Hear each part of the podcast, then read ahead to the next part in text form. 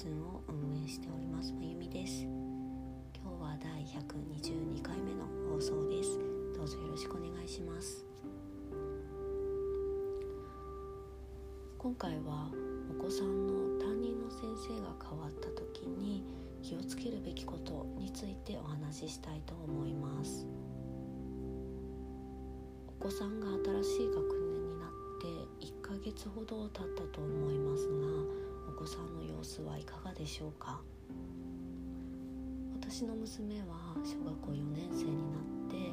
連休明けも無事学校にスムーズに通うことができたんですがまた昨日明日とお休みなので連休モードが抜けているかなとちょっと心配ではあります。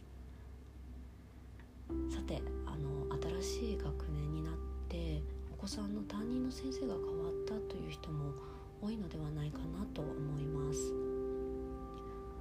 我が家の娘も4年生になって担任の先生が新しい先生になったので今は先生も娘もお互いのことを知る期間だと思っています。ちなみに新しい先生は結構厳しめの先生で宿題をやるのを忘れたり忘れ物をしたりするとしっかり指摘される先生のようです。また先日先生との個人面談もあって娘の特性に対してどのように対処していくべきなのかということを先日ラジオの放送でも紹介したサポートブックテンプレートを使って話し合ってきました。だいたい娘の特徴とかその対処法について先生と共有できたかなとは思うんですけれどもまだまだこれからやっていくべきことはたくさんあるなという印象でした。我が家と同様にお子さんの担任の先生が変わったというご家庭は今はまだお互いのことを知る期間であるということを心に置いておくとスムーズにいくことが多いんじゃないかなと思います。実際に昨日娘にもこの話をしたんですけれども初めて人と会った時ってこの人はどんな人なのかなとか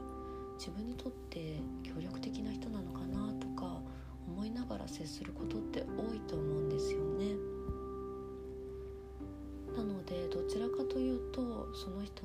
と気になる点とかあこういうところが苦手なのかなとかどちらかというと負の面も目につきやすい機会でもあると私は思っています。なので先日の個人面談でも娘のちょっと苦手にとしている部分とか学校で課題になっている部分について話し合ったんですけれどもサポートブックテンプレートのおかげでそれに対して家庭ではどう対処しているのかや学校でもこのように対処してほしいですっていうことを話し合えたとは思っています。さらにこのように話し合いを重ねていたとしても学校ではお子さんにとってあのお子さんが先生に、えっと、思いが伝わりにくかったり先生からできないことを指摘するされることが多くてストレスがたまりやすかったりっていうのもこのお互いのことを知る期間って起こりやすいんじゃないかなと思います。なので学校ではそのようにこれからなんだろう関係性を築いていく人がいてちょっとストレスが溜まりやすいっていうのがあるので家庭ではずっと母さんがいるわけですのであの前の学年からあなたはここはしっかり成長しているよっていうふうにしっかり認められる部分を認めてあげて自信をつけさせるっていうことが大事だと思います。担任の先生は変わってあの関係性はある程度リセットされてしまっているんですけれどもお父さんお母さんはずっとそばでお子さんの成長を見守ってあげていると思います。なのでそのことを強みにしてどうか家庭では積極的にお子さんのできるようになったことをしっかり認めていただきたいなと思います。もしこれから学校でうまくいかないなとか